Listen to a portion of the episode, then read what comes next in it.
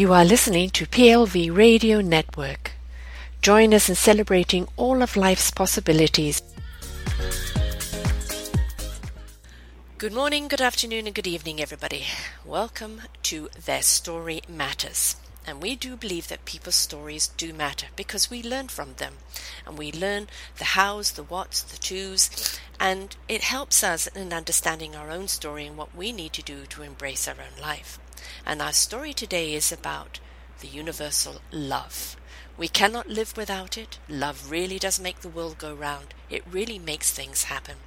And my guest today is the Love Foundation, Harold Becker. He started this foundation quite some years ago because he really saw there was a need to keep love alive. It's very, very easy to get cynical into today's world. It's very, very easy to hate. It's very, very easy to lash out. But that is not what's going to solve any problems. It's not what's going to cure anything, and it certainly does not promote possibilities. In other words, it actually kills them completely. So let's keep love alive because truly and utterly it is the solution to what really makes things happen in this world. And the Love Foundation simply and beautifully does this. The Love Foundation is a non profit organization with the mission of inspiring people to love unconditionally. Their vision is to assist people by building a practical foundation and an understanding of unconditional love within individuals and society as a whole. They established it in 2000 and they have become an international leading resource for sharing and the awareness of unconditional love. So let's bring on the founder and the creator of this Love Foundation, Harold. Hello, dear. How are you? Hello, Sarah. Wonderful to be with you and your audience. Thank you. Well, I mean, the Love Foundation. It's um, you know, people always think it's kind of cheesy, don't they, when they talk about love? You know, they kind of almost get apologetic. But we also know that our very soul, heart, spirit, mind, very being needs love. Otherwise, we're always chasing our tails. Absolutely. And in fact, you know, the majority of humanity has spent millennia seeking for love outside themselves in relationships, activities, uh, careers, cultures, and yet completely missing the point that love already resides within us, which is something that I became familiar with early on in my awakening pathway and realized that that was the most important aspect of everything that I had come to understand, and hence why I choose to share it through uh, the Love Foundation, for example.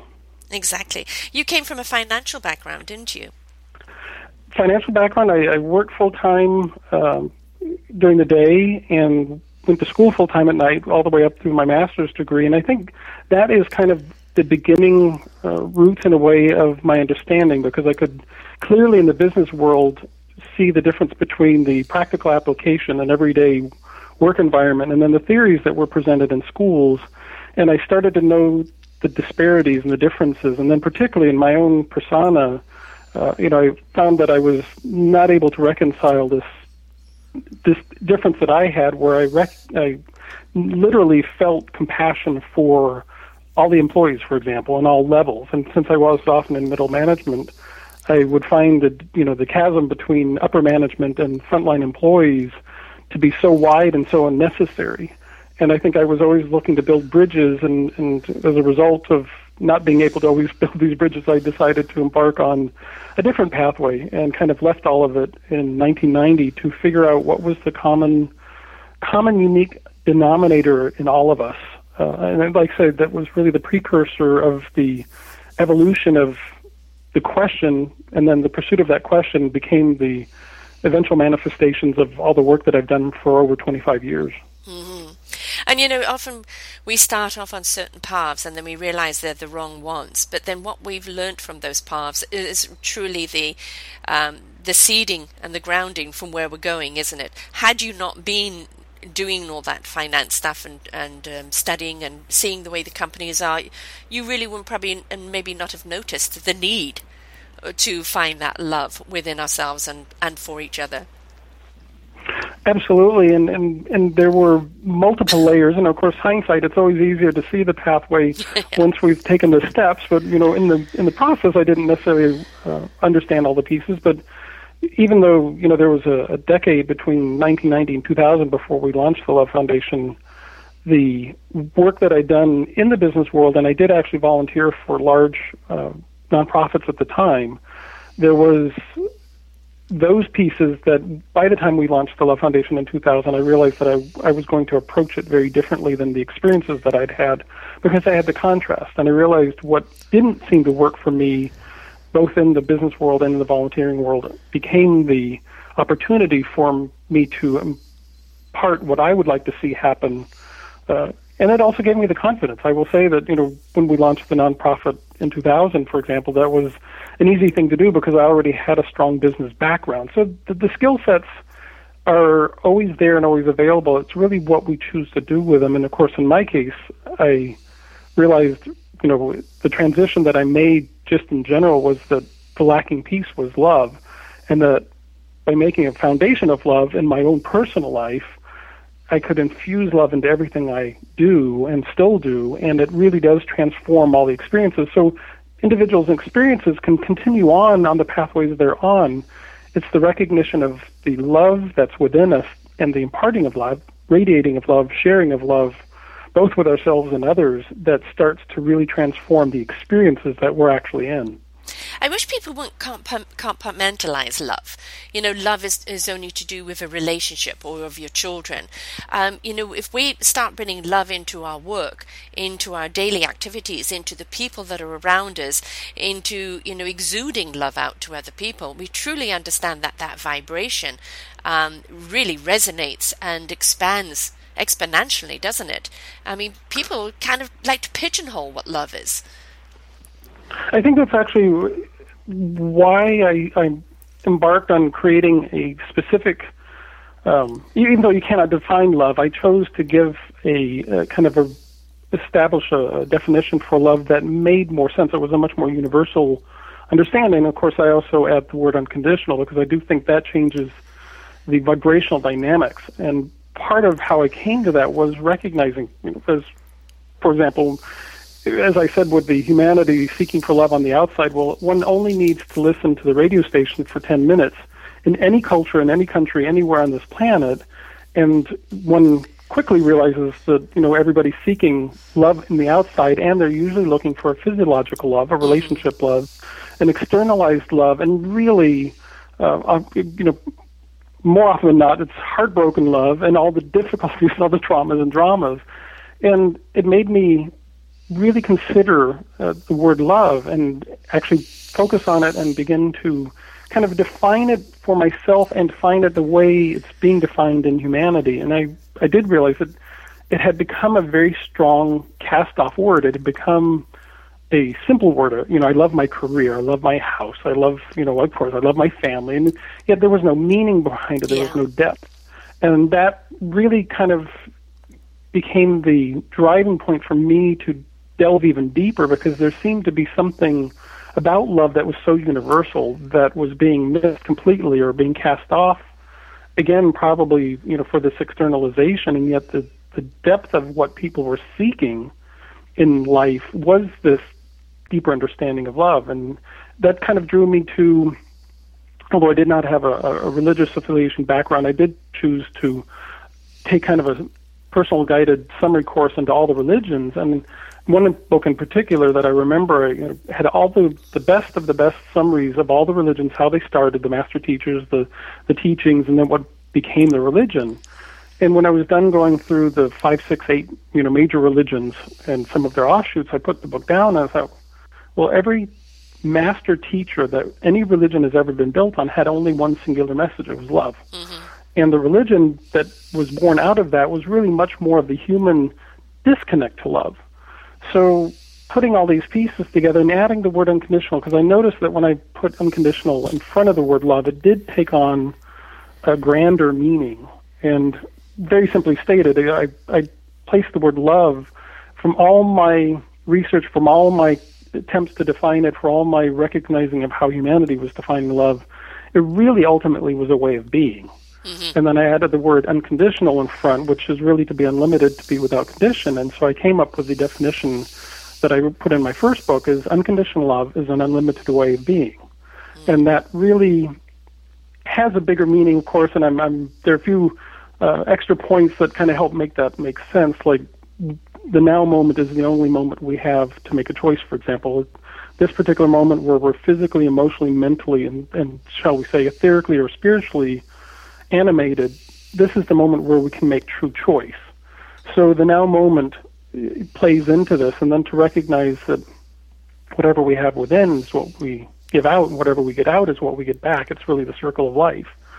So the definition of unconditional love as an unlimited way of being is really to recognize in this particular moment we have all the love within us, and we can share this love without any restrictions or restraints, and we can and absolutely need to start with ourselves because I think that's probably the the greatest missing component is the recognition of love for self. And when we pull all those pieces together and start living in each moment with pure potential and pure love, things do steadily and absolutely begin to go in a, in a more expanded direction. Yeah, or directionless direction, but it does begin to expand every every aspect. It permeates every aspect because we're letting it permeate every aspect love begets love. I mean, you know, the old saying, love, uh, looking for love in all the wrong places. Um, you know, when we constantly look for external love, you know, somebody to validate us, somebody to complete us, uh, somebody to define us, we're going, we're, we're setting ourselves up for failure because that love really has to come from the inside. How can you expect somebody else to love you if you're not yet loving yourself? It is very, very important that we find that love within ourselves because that's what we exude out. That is our invitation for somebody else to, uh, you know, to see that love signature and to embrace it and to honor it. Because if you truly love somebody, you honor that love in respect. Um, and, you know, I find that we are a nation that is constantly chasing love everywhere else and does, don't seem to have the tools or the knowledge to be able to go in and love ourselves from the inside out. There's obviously not a, a dialogue, and I think that's one of the reasons why I chose. Again, I, I, I should back up to the, the point of making this rather distinct transition in my life, walking away from the business world in 1990 uh, and and seeking to understand myself better as a way to go you know back out into the world and and create. I I had done everything that was right in my mind, but I wasn't happy. Mm-hmm. So my pursuit was understanding well what will make me happy, and of course the more I found out about my own self and the more I could love and embrace myself, the the happier I naturally became. I also recognized you know back then and even now that there is a very tiny amount of overall dialogue, information, and resources on true self awareness, true self acceptance, you know, the recognition of universal life um, understandings that really should be, you know, innate in every teaching of every grand reality anywhere, and, and they're really just not there. We have conditioned ourselves through trauma, drama, fear, through externalization, and we keep perpetuating that dialogue in our cultures everywhere. So for me, it was like it, the ultimate goal, really, for example, what became the, the Love Foundation, it certainly has been my message and my activity for, I said, 25 years, is that if we could simply bring unconditional love into the dialogue, it, it's not for me to define, it's not for me to even say this is what it is.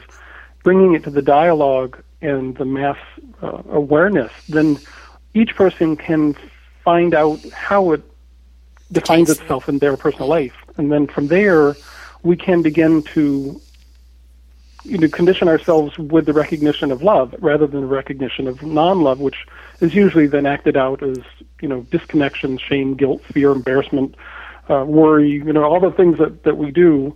Um, the, the, choice is really always there. We, we can either live, you know, disconnected or live connected. And when we're connected with love, everything resolves itself and starts to move in the right direction. And my goal is really just to bring that to the awareness of people and then let each person uh, carry it from there.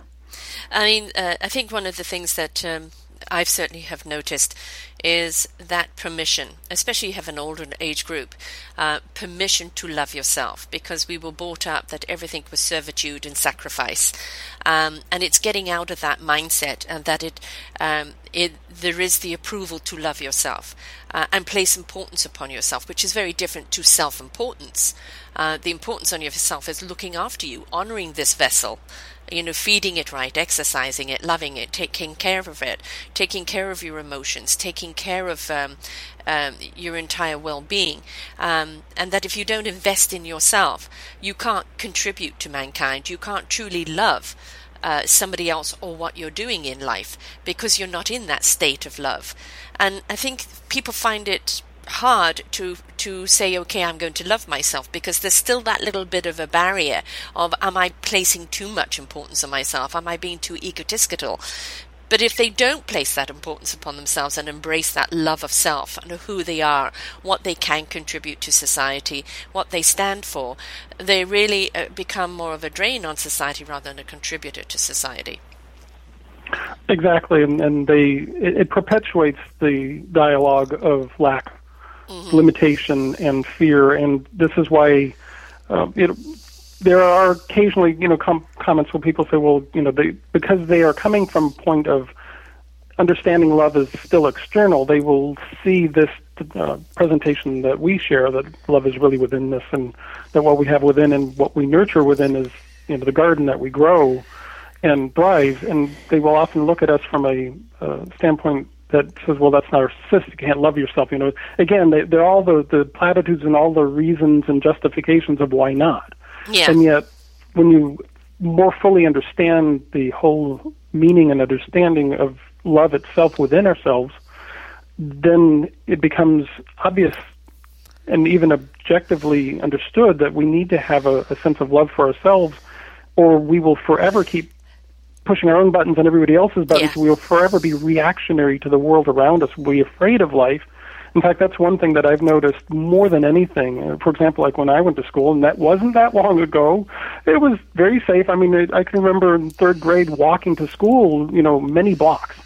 And, you know, in, in this day and age, especially in American centric, I will qualify as American centric and Western centric is, is, I think, even more heightened with the, the disparity, the polarity. Of it. But I mean, where I've gone, virtually no child walks to school. No child rides the bike to school anymore. In fact, the schools have been created as compounds, and everything is driven in and driven out.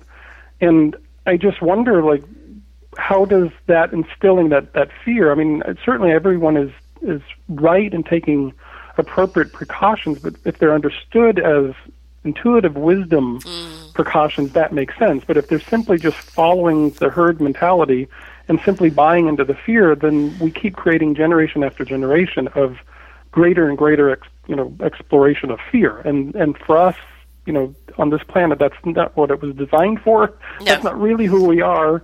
And we have to come back to the true recognition of our own personal sovereign power and our own choices, and that we do attract things in our lives based on what we have within. Again, if we have fear uh, un, as our as our total inner being, then we're going to attract experiences of fear. Where if we have love, that circle of life will bring more love back to us. Let's simply take um, an animal. I mean, you know, people have become sheeple. And you know, the the moment you kind of the CNN effect, I call it. There's a tiny little molehill. By the time they finished it, it's a volcanic eruption, um, and you know, yeah. and everybody is in terror and fear, and it's nowhere near them. It's got nothing to do with them, but that fear has been stirred up in them, and it's like sheep going, you know, running in all directions, and that's a form of control. That's how the government controls you, um, and certain religions and um, and societies. And we really have to take some ownership of ourselves, our own decision making our own reactions. Um, you look at an animal when you are afraid of that animal, that animal immediately is going to have its hackles up. What are you afraid of? What's there to be afraid of here? I'm smelling fear. It's on guard. But when you approach an animal with love and trust and invitational, you'll see that animal come to you with just adoring love. And this is why we can see you know, animals that never should be put together, that would more likely kill each other, but, uh, you know, are, are making friends of each other because there is that mutual respect of love. And that is the common f- basis. It's that vibration for which they're they're resonating on. They're not seeing the differences.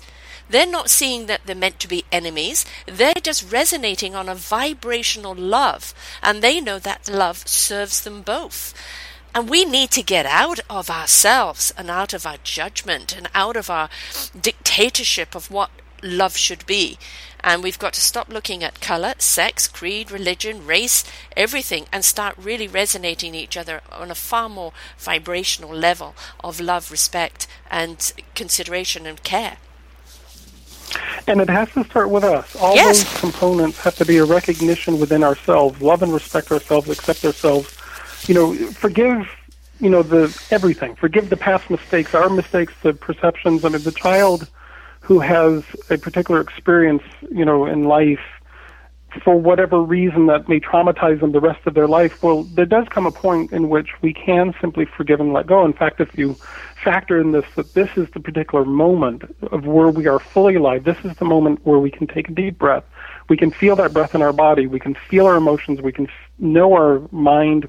We can connect with spirit. You can't do that when we're thinking about the past and our memories or worrying about the future in our imagination. Mm-hmm. It has to be in the full presence of the moment, which means this is the moment where I can choose to be fully alive and fully in love, which means any preceding moment that led to this point simply brought me to this point, and I can forgive and release all of it because it need not be a part of my emotional reactionary response. In other words, it doesn't matter how traumatic, and and this is a case where you know over the years of giving presentations, you know the the most difficult, the most extreme examples, rape, war, murder, you know those are the ones that people often will cite, and and I have my own personal experience of giving one of my very first workshops with my mother in attendance. At the end of the workshop, she announced to the entire group that she'd been raped in her teenage years. And what I saw as a result of that particular experience was, in that moment, everything in my life made sense because I'd never heard this. She'd never mentioned it. Right. She had been in, having a, a variety of cancer that was never being um, cured. It was just being uh, taken, uh, uh, kind of taken into a neutral place, but it was not actually being cured. And she'd had this for several years. And within a few months of this announcement, you know, I was able to work with her, and my partner was able to work with her. She actually did some role playing. She actually forgave, you know, things that she'd been harboring for 40 years. And within just a few months after that, she was in total remission of her cancer. So I, I became very aware, being involved, for example, in areas where people have terminal illnesses, that when when they took, for example, the the doctor saying you've got six months to live, and they believe the doctor they're gone in six months. Mm-hmm. If they took the doctor's response and said, you know, I want to live, I want to find out more, they generally lived for several years. And then the ones that really went in and said, I want to heal this on a core level, I want to heal whatever this is, I want to forgive and let go, and I want to, you know, enjoy whatever moments I have upon the planet. Someone like my mother is now 85, 95, 2005, 30 years later, Yes. still alive and still doing quite well. Um, so Yeah, I, I, I, do I, I mean, the mind body. A hundred percent. I mean, I've done numerous shows on this. Plus, for my forty years of, of spiritual counselling, most certainly come across this. My mum just died uh, at ninety-five, and the sadness was is that she still died in embitterment and, and uh, regret, and um, and non-forgiveness. And it's like it's such a waste of life. Um, and it was so sad to see that. And I've done so many shows on people with you know cancer or tumors or this or that, and they realised um, you know, I call it the hatchet in the head. Some people's redirect can be a kiss on the brow, and they realize, that, you know, they for you, you realize you, it was the wrong path for you. Take this information and seek your path. You didn't need any hatchet in your head. A lot of people have to get the hatchet in the head, be it cancer, you know, some sort of other crisis that happens to them that really shakes them up and that you're living the wrong life. And when they embrace the journey and where they're meant to go, you and let go of the things that have happened to them, um, you know, without fear, without judgment, just let it go. Didn't serve me. This is where I'm meant to be going. Embrace the journey. Every single one of these people are living a healthy life. Um, and you know 20 30 years on no cancer no tumors no this no that because they're honoring themselves now and they're truly living in their authenticity cancer very very much it's, it's a two two card thing it's a lot of it is environment and foods and chemicals, etc., that can be brought about by the cancer. But it is such an emotional disease. And when they give you that sentence, it's like a death sentence.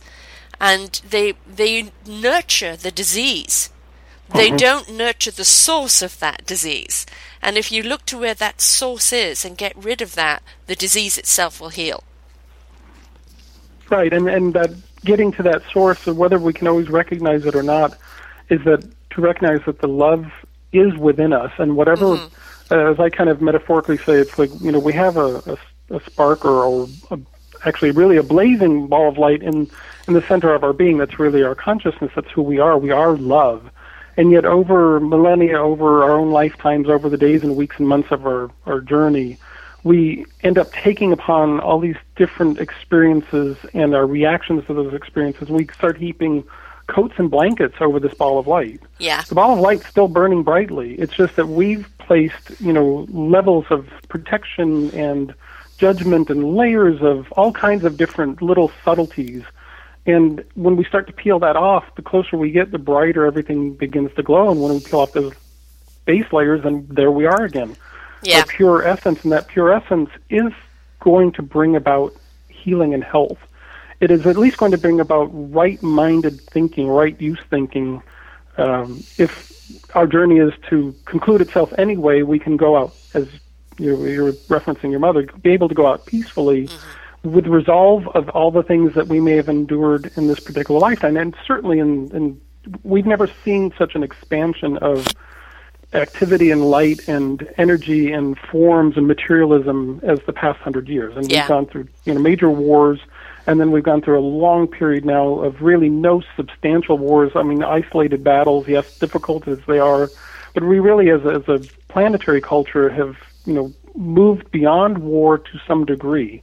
And now we're kind of placing it in almost down to our person to person levels and, and hand to hand combat battles. Mm-hmm. And really, the, the idea is that the only good I have found for myself that I can be for myself and anyone around me is to restore the love and the healing within myself. And then from that point, I can simply be an example of that love, and then others can choose of their own free will as to whether or not they would like to expand the love in their life. And it, it's a unique journey for absolutely everyone, and that's why I don't wish to define it with a specific set of steps or anything because yeah. you know my journey was unique and everyone else's. Now we can all be guides, we can all be remembrances. And if anything, my hope is that you know we're sounding the trumpet that love is already here.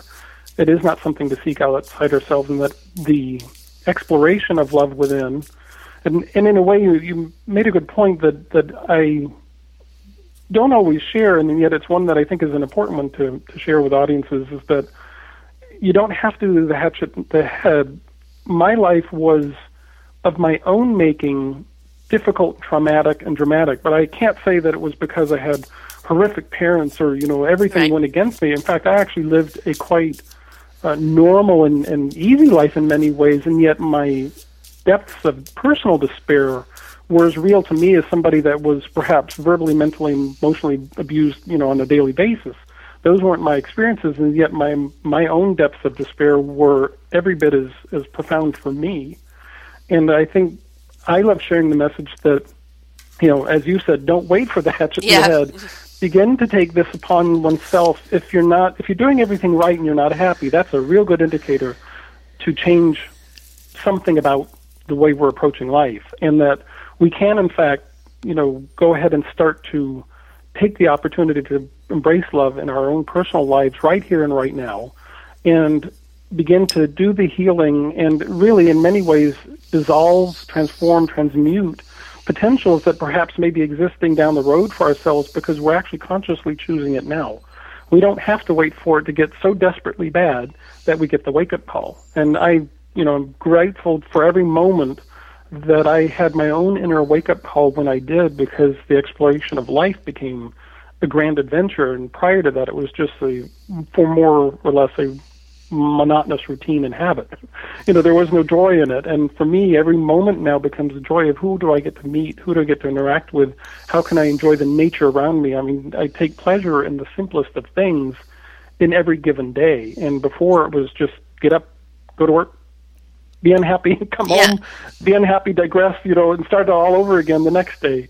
And there's something really wrong with that picture, uh, you know. That, Well, yeah, we it's a robotic life, and you know that's Right. not what we're here for. I mean, you know, you look at the, you know, the, the there's also this division of um, humanity, you know, the body, and spirituality, and you know, this whole thing about spirituality is is supposed to be separate. No, we are conscious beings having a human existence, and with our conscious and spirituality embracing in our body, um, we actually understand the gifts of what this body gives us. We have the ability to touch, to see, to taste, to feel, to hug. And this extends that consciousness so much more into an understanding of what we have and what we can do with it. And you know how much a hug can do. You know, you can be down in the dumps, you could be feeling really miserable, and somebody puts their arms around you and gives you a hug. And that beautiful gesture of love is so utterly healing. Now, you can give conscious love, and it's very beautiful, but that physical love with the conscious being behind it is something that's so embracing. And so, and you know, simple acts of kindness—a smile, a touch of a hand, a pat on the back, um, you know, awareness of each other. It's so healing, isn't it? and and that's really what love how it permeates our Yeah. lives i mean these are the things that come naturally these aren't uh, you know i i, I appreciate like for example the the whole um paradigm of random acts of kindness. And i i think it's a wonderful step in the right direction. And yet for me kindness isn't random. It's mm-hmm. who i am. It's an, Yeah. an every moment experience. And when love is our vision of life, and that's how we perceive life, and that's what we look through the the eyes of love and the heart of love and the touch of love and the hearing of love. Then that is our natural experience, and everything comes easily from that state. And our reactions to things that are non-love dissolve quicker, and our ability to hug. You know, one of the the parts of that equation of giving hugs are an amazing gift, and yet I have found many people have a very difficult time receiving a hug. Yeah. They actually not actually allow themselves to be be hugged and touched, and and yet crave it. I mean, I think that's one of the the biggest ironies is that these things that we collectively on this planet crave the most is this innate love that is simply all around us. And again, if we don't if we don't release the condition, if we don't release the tradition, if we don't release the belief systems, if we don't release, you know, this is the way we've done it for umpteen generations, and so by God, we're just going to keep on doing it. it Somewhere doesn't work, but we're going to keep at it. Yeah. Yeah, somewhere you have to break through, and and I I kind of look at you know the the transition of my life was about halfway mark of my life in years in this particular journey, and it is stunning because the the first half of my life really was a very dull, monotonous routine, and the second half has been just an ever a never-ending um, open opportunity for potentials. I mean, it is Yeah. that, that and that is I still put in. I mean, I'm sure I put in more hours, for example, than I ever did in the old routine. And yet, when joy is present, when love is present, time just no longer is a factor. Where there's no sense of time, and so the the joy of sharing the love that's within just simply permeates whether I'm doing paperwork for the foundation, the joy of loving is still there. And then I can say that first first part of my life in business years, I doubt seriously I had a lot of joy in doing the paperwork. Well, Um, there's a difference between doing a chore and doing what you love. I mean, there's a lot of things Right. of running a radio station that is, you know, administrative and paperwork, and, and it can be a little droll. Um, and it's not my most favorite thing. But knowing what it leads to, and Right. what what it you know what it is actually creating and what it is the basis of is that you know I absolutely truly love what I'm doing. I love interviewing people like you who embrace your diva. You know, children are born divas. They're born with the ability to dream, inspire, visualize, and aspire to something. You watch a kid who has a dream and they're inspired by so much around them and they visualize themselves going into outer space and they're going to aspire to make that happen, even if it's a cardboard box and a tin hat. Um, we lose that. And people like you have embraced it. You've embraced your diva. You're living that. And you're keeping the dream alive. You're inspiring other people to see the dream. You're sharing the vision and you're helping them aspire to finding it for themselves. We've really got to embrace that so much more. I love what I'm doing because finally I am on my right path. It took me a while to get here. I had to wait for the synchronicity of life to get me to that point where I could do this. But it is so utterly wonderful to see how many people in the world, like yourself, who have dedicated their lives with the love and the joy and the authentic uh, approach to everything that you're doing because it's truly your calling, it's truly your purpose, it's truly your passion. There are so many people out there looking to heal the planet and each other rather than to damn it. And we just need to put more energy around those people.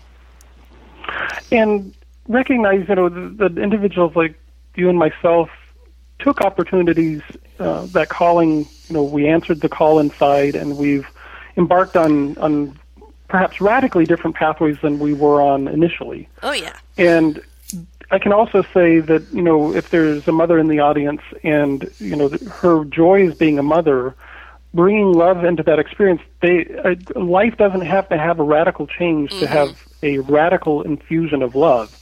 So if someone is going to work and say they enjoy their work for the most part, if they bring love into the equation, they will enjoy it even more because their understanding is like it opens up a whole new world around them. So it's not that everyone has to jump off on a, on a you know, incredibly different pathway that, that perhaps we chose is that we can begin to do this as simply as when we're in the grocery store in line, when we're at the post office in line, you know, when we're driving down the highway. I mean, these are things that can be expressed now and they will make enormous difference around the world. And, and you know, I think people so absolutely both underestimate and don't recognize just what an impact they have. And, and you, you we know, can make a just difference to, everywhere. I mean, I I was um, a stay-at-home mum.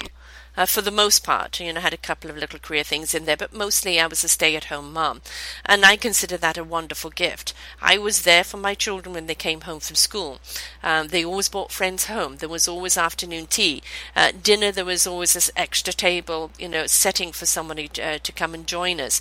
Um, I, I volunteered at the school. I got to do all of that, which was a gift to me and a gift to my children because they had their mother. I know not everybody has that, and it's um, and it's unfortunate.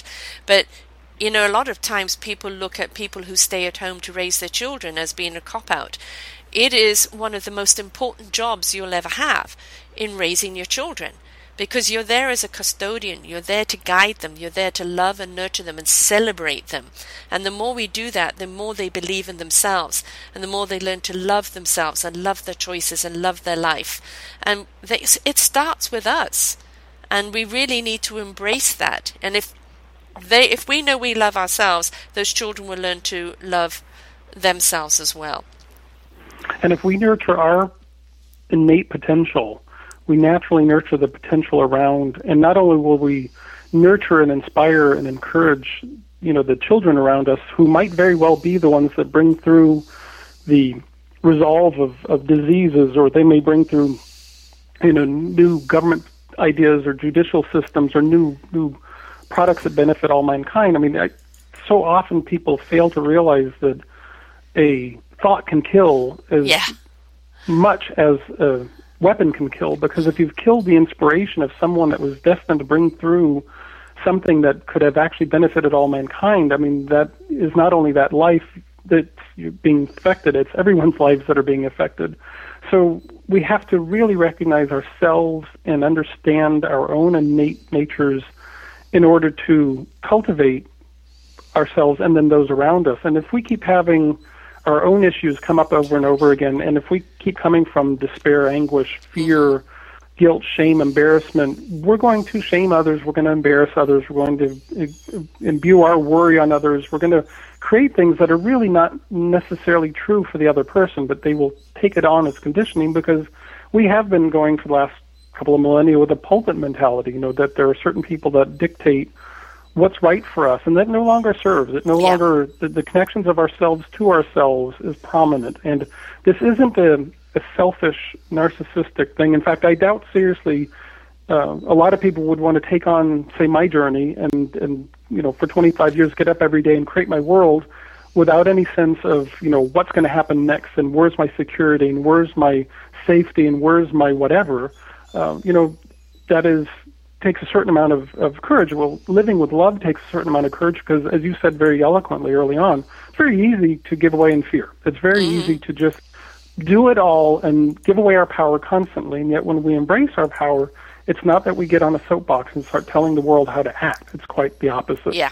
We start integrating ourselves with society, with our cultures, with our communities, with our families, and we start to bring an awareness of potential and awareness of personal empowerment, we start to encourage others around us to follow their bliss, to find their own joy, to find their, their goals. And it doesn't matter what age they are. I mean, if they're 95 and they start having awakening, then they have shifted it on mm-hmm. behalf of all the 95 year olds yes. and all the two year olds. I mean, the, the, the impact we have is global. So any small action of kindness here will resonate and reverberate and be felt around the world. We keep adding to the pot of positive under, energy yeah. and understanding. A smile here might be carried, you know, to a cab, may be carried to an airplane, may be carried to a, the other side of the world, and that smile might land on a villager who, at that moment that they see that smile, they're inspired yeah. to undertake something they've never undertaken. And so, you know, the, a lot of these things sound cliche, they sound esoteric, they sound grand, fantastical, imaginary, isn't that? Wouldn't it be wonderful? Well, that's one of the common statements. Well, that would be wonderful if. Well, we will never get to wonderful if we stay if we if. constantly stand in the if. Yeah, exactly. Because if becomes an, uh, an, an excuse, doesn't it? Yes. You know, I like the old Nike thing, just do it. And you know, you may not do it perfectly the first time round, but by taking action, and learning as you go and then adapting and adjusting and recreating. Um, you're keeping that energy, you're inviting that energy, you're uh, infusing you know that energy into other people. Um, and it just keeps building and building and building. And uh, the, the perfection will come and it will always be constantly evolving. Um, and we've just we can't wait until the, the, everything is right. You know I, I was in an unhappy marriage and I was waiting for my last child to leave home. And my son came in one day and he said, This is bull. I'm not tolerating this anymore. You're living a lonely life. Um, that's it. It's come to an end. You're going to honor yourself and your own life. And I and I and it took my son to say that to me to turn it around, and my children to say, "We love you too much to see you like this, and we're we're okay. We're going to be together." And it's we've got to remember sometimes that while we're playing these roles, you know, of mother or parent or boss or this or that, that sometimes the answers we seek are within the people around us and that, you know, listen to it wherever it comes from because it can be something as profound as that that just shifts our whole perspective and places that permission to love ourselves. Exactly, and and and in that sense, you know, we have we have often relied on those around us, but if we come from an unempowered space, then we will seek the resonance that keeps us unempowered, mm-hmm. which is very different. And, and again, you know, so many of the things that we're speaking of in this particular conversation, they are things that you've come to understand, I've come to understand, many others have come to understand. For someone that is just embarking on this and saying, you know, I want to understand, one does need to go through their own personal experiences until they gain the yeah. trust and confidence in themselves. Because one of the things I became very aware early on is that with the duality polarity upon the planet, anyone that wants to take anything that I share, and of course I, I say take anything that resonates and cast out anything that doesn't, if it resonates, great. If it doesn't, that's fine. But there are certainly individuals out there, if they want to prove me right, they will, and if they want to prove me wrong, they will. So there's simply no battle to be to ensue because if an individual is genuinely true to themselves and they choose to explore life to the depths of their being, that journey will give them every opportunity for personal confidence and trust in their own following their heart and intuition. And anyone that wants to continue to justify their position in an unempowered life, hmm. the same thing will happen. Everything will be there to justify and perfect. And in fact, you know, as we all kind of you know, inner inner cosmic joke for all of us is you can't prove love. I mean, it's yeah. it's not something that's provable, yes. and yet it's completely prove it, felt. It. It's completely known. And so for us, we don't need the tangible proof of love to have tangible experiences of love. Well, any individual that wants to embark and really understand and look at love from a much more universal way, uh, a much larger picture, and much more of an unconditional way of looking at it, and move beyond the old systems of you know physiological love or relationship love or romantic love, or cast off you know verb identifiers of love. You know, if they want to move really move into a, a deeper understanding, there's more than enough resources in everyday experiences. We don't even have to get it out of a book. Just be Yeah. present in each moment, and you'll have the evidence that is more than suffice. You know, any question in your mind is love really here? Yes, it is. And the thing is, I'm afraid you're going to have to participate in your own life. Um, there is no downloadable app. There is no instant anything. Um, it does require you to invest in yourself, to work on yourself, to start changing your thought patterns. Stop speaking to what isn't and start inviting to what you want to be. See life as possibilities. Don't look at, well, never happened to me, or that's, you know, no one's going to love me, or, you know, that's not going to happen. When you do that, you're feeding that energy to the universe. When you look at it, yes, I am deserving of love. I am inviting of love.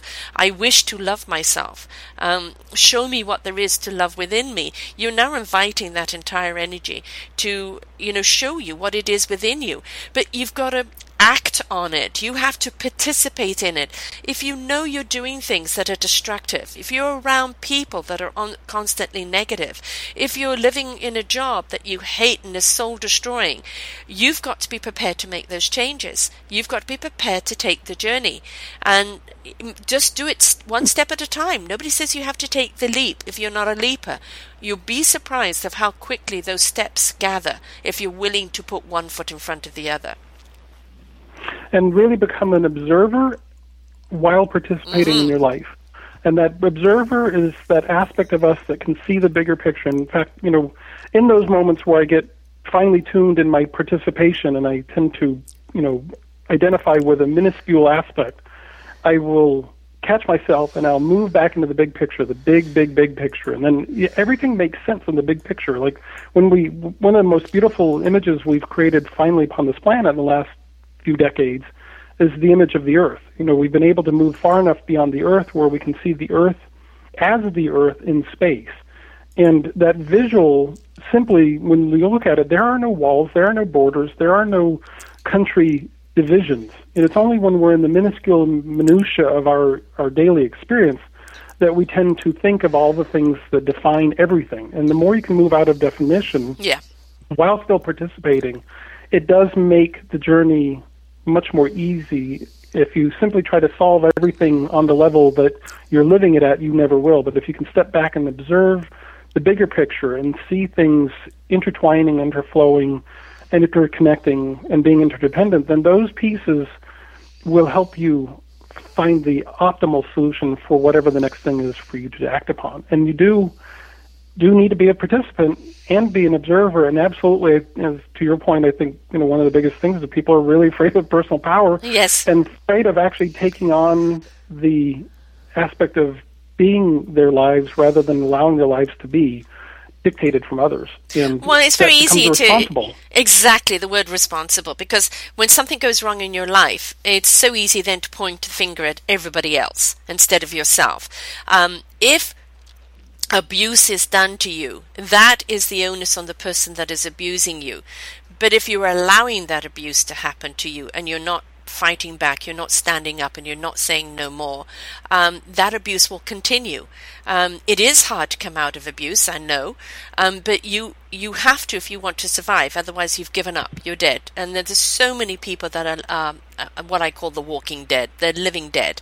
Um, they don't participate in their lives. They abstain from any decision making. They allow everything to happen to them, and they they don't fight back. They don't do anything. And it's the soul and the spirit has completely gone from those people, and they most certainly do need the help um, to chisel away at that, just to get them into participating in their life, a flame and a spark back in their lives. Um, but before we get to that stage, we've got to be willing to take responsibility first and foremost of your thoughts, because your thoughts will dictate your actions.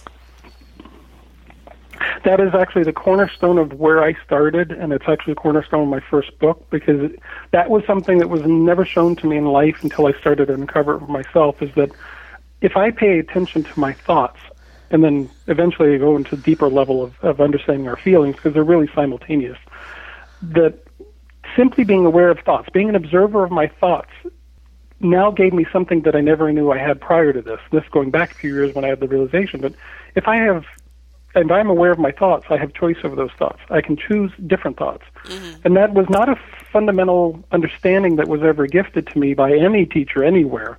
And yet it was transformational for me because it meant that I was no longer having to look outside myself to any other place. I had something that I could do that anybody can do anywhere on the planet is pay attention to your own thoughts and pay attention to the feelings you have with those thoughts yeah. because from that point you have a choice and now you're no longer subjective to the world around you. You can change the way you look at life and from there the world will rearrange itself back to you. And that was you know transformational on every level.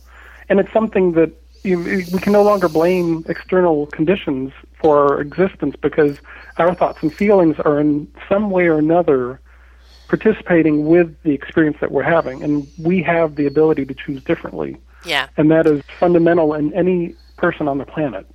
Yeah, don't so be so reactionary, right? You know, um, right. We, we, we become such reactionary people without thinking of what our reaction really means. You know, that knee jerk, uh, and we really need to kind of think before we react. Take a breath, as I say. Take three breaths, because those three deep breaths will have you um, assimilate the information and truly look at what it is there before you react to it. So we, I think we really need to kind of slow down, take a breath um, before you react. What are your thoughts about this? And also, don't just think from your head. Think from your heart, your soul, and your spirit because they're a part of your equation. They make up your being. And if you're only thinking in your head, you're never getting the, the whole information. What does your heart say about this? You know, what does your spirit want to do about this? What is your soul intellect telling you? Because when you take on all of that information, you now actually understand the situation a lot better and how to react to it.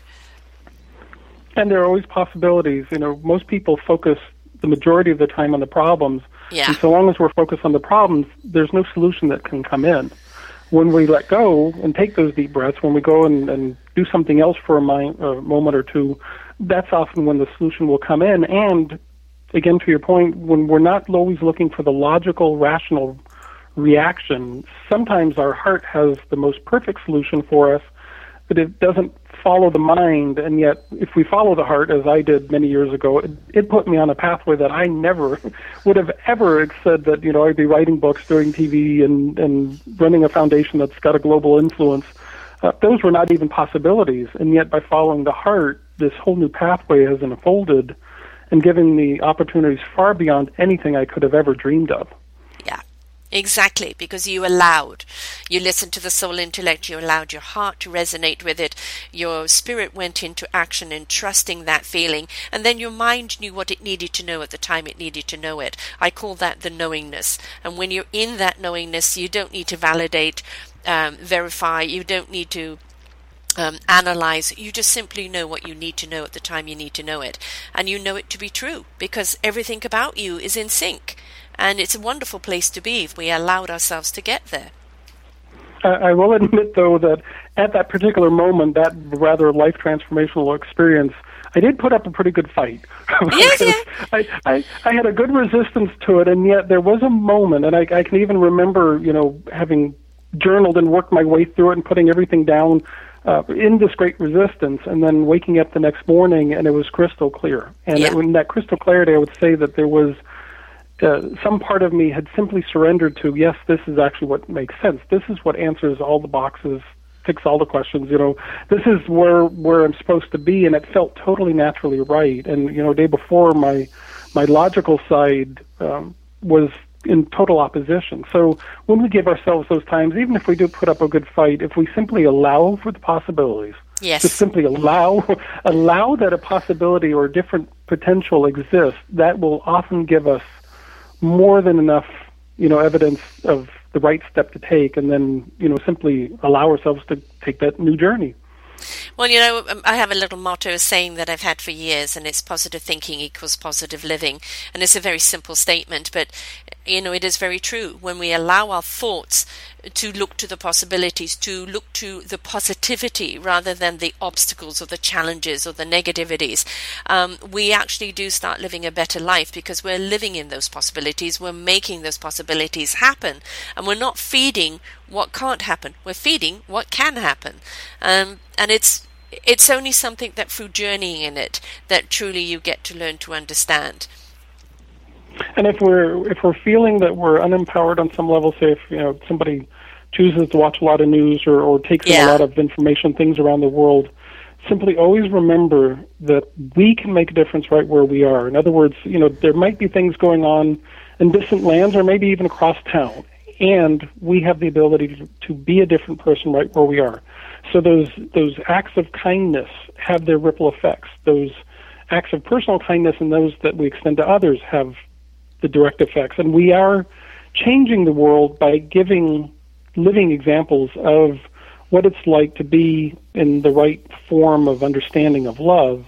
And that as we do this more and more, it becomes more and more of the resonance, and the other energies will become so intolerable that they'll simply go away of their own accord. So we might not be able to fix everything in the world, you know, from our mindset, what we're observing, and yet we can make dramatic and radical and loving changes right where we are.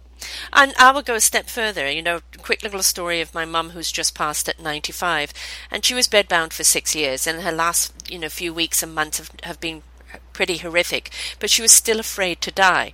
Her whole body was, you know, breaking down, but her mind was still there. And the closer and closer she got to it, it was the fear that was holding her back. And I knew her time had come, and I sent out a prayer vigil on Facebook to, you know, my colleagues and friends, and saying, you know, that she, she needs help. She needs the angel help in her, in her crossing over. Over 70 people responded, not with a like, but with a saying, blessings and angels to her, prayers with her, this, that, etc. And within 24 hours, she passed. But the way she passed was so beautiful. It was a horrible rainy day there in England, but apparently the sun came out, shone down right onto her bed, reflected up into the ceiling, and my mother just opened her hands and opened her eyes, looked up into the light, and passed. And I truly do believe that it's that collective energy from those well wishes sending out that vibration all within that 24 hour period just allowed the energy, uh, the angels just to be able to go through that barrier of her fear and take her. And I think we mustn't underestimate that power of loving vibration. And when you do see something horrific happen in, in another part of the world, send them loving vibrations. And you you know, the more of us that do that, the more of us that send out that resonance of that love, the more we're actually being able to feed that situation if we can't do it physically ourselves. Right. And then in that, you know, we can only do that when we resolve the fear within ourselves. Yes. And we come from genuine love, unconditional love, and simply appreciate, respect all the things that are happening are results of people's lack of love. And that the more we can infuse and instill the recognition of love, the more people will become self correcting yes. in their own world because they'll wake up to their own understanding as, as each of us have woken up and said, okay, there has to be a different pathway. And then we've done things that simply align with a more universal understanding of love and express that and certainly have plenty of experiences of how that keeps going out in ripples in every direction. Exactly. Well, I'm going to just um, label off here the books that you've written. Um, because we, you've got more than one book here to feature. So, uh, one book is Internal Power: The Seven Doorways to Seven uh, Self Discovery. Second book is Unconditional Love: An Unlimited Way of Being. Uh, third book is Unconditional Love is Appreciating Aspects of Life. Uh, fourth book is Inspiring Unconditional Love Reflections from the Heart. Um, fifth book is Inspiring Unconditional Love 2, More Reflections from the Heart, and Unconditional Love, A Guidance to Personal Freedom. So you've certainly documented your journey here and given people the tools that they need in order to be able to embrace this journey. And people learn from other people sharing. Indeed, and it's been my great pleasure to share everything that, that I write and do and the, the presentations that I give, they come from my personal experience. There's not anything that I share that I haven't done myself or w- willing to do myself. I would never ask of anyone else to do if I've not actually done it for myself. And I, my real goal has been to make it practical and pragmatic and easy for people to understand so that they can apply it to their own personal journey wherever they are in whatever they're experiencing. Uh, you know, these are just the, the reflections, the guidelines of, or, or guidance, I should say, of the opportunities, and then each person will be able to explore more of themselves as a result, and you know, be, make the whole world better for all of us. That's exactly. the beauty of this. Well, we see we see uh, our stories and other people's stories, and in those reflections, we, um, you know, your ability to triumph in uh, acknowledging the possibilities and then sharing your how gives other people the tools to be able to apply to their own lives, and that's really what it's about. Would you also tell people now what is um, next for the Living Orchard? Have you got anything planned? There's Love Day, um, but uh, tell us quickly what's uh, what's in store for the Living Orchard, and also how people, the Love Orchard, and also how people can um, get hold of you and how they can be a part of this. Sure. Well, the Love Foundation's main program for the last 12 years has been Global Love Day each May 1st, which is our presentation of a celebration of our humanity. It really is the recognition of all of us being part of one human family and that together we can respect the diversity and really learn and grow from each other. So, really, is we, we realize that there was no one singular um, holiday or celebration for the entire planetary humanity. They're all variations of of calendar years and, and examples of, of religious things, but not one that actually just simply recognizes the unity in humanity. So that will be coming up on May 1st, and there's lots of ways for people to participate, either just individually or in groups. Uh, we have, as of today's count, 460 proclamations from governors, mayors, and councils over the 12 years. We already have a dozen new ones, and we just sent out the invitations for this year. Um, along with that, we still have a month to go for our Artists and Poetry Invitational, which we do in conjunction with Global Love Day. But beyond that, through the Love Foundation, we have 10 different programs that are totally, um, I kind of call them intertwined and, and mirrors of each other because obviously, as you read the title of the book, there's a theme going on here. Yes. love, love, does seem to show up in just about everything we do. I love it. Uh, does make the world go round. so we, we, do have some fun, different types of programs. Uh, all, all, all nations love, which is really you know, every nation has a heart. The individuals of every nation have a heart. That's clear. I, you know, I understand this. I get to work with people over 150 countries on a regular basis. So, you know, the individuals of the planet really do have a big heart. You know, they're all striving for peace and harmony and joy and goodwill. And that if we put more prominence in that and actually speak that more of, to a dialogue and recognize those, the things we do right in the world will bring about more brightness in the world. And those can be played out um, and shared on a local level, like Kenya Loves or Vancouver Loves, or you know, America Loves is one that we're actually developing more uh, because we have our home in, in America, for our headquarters.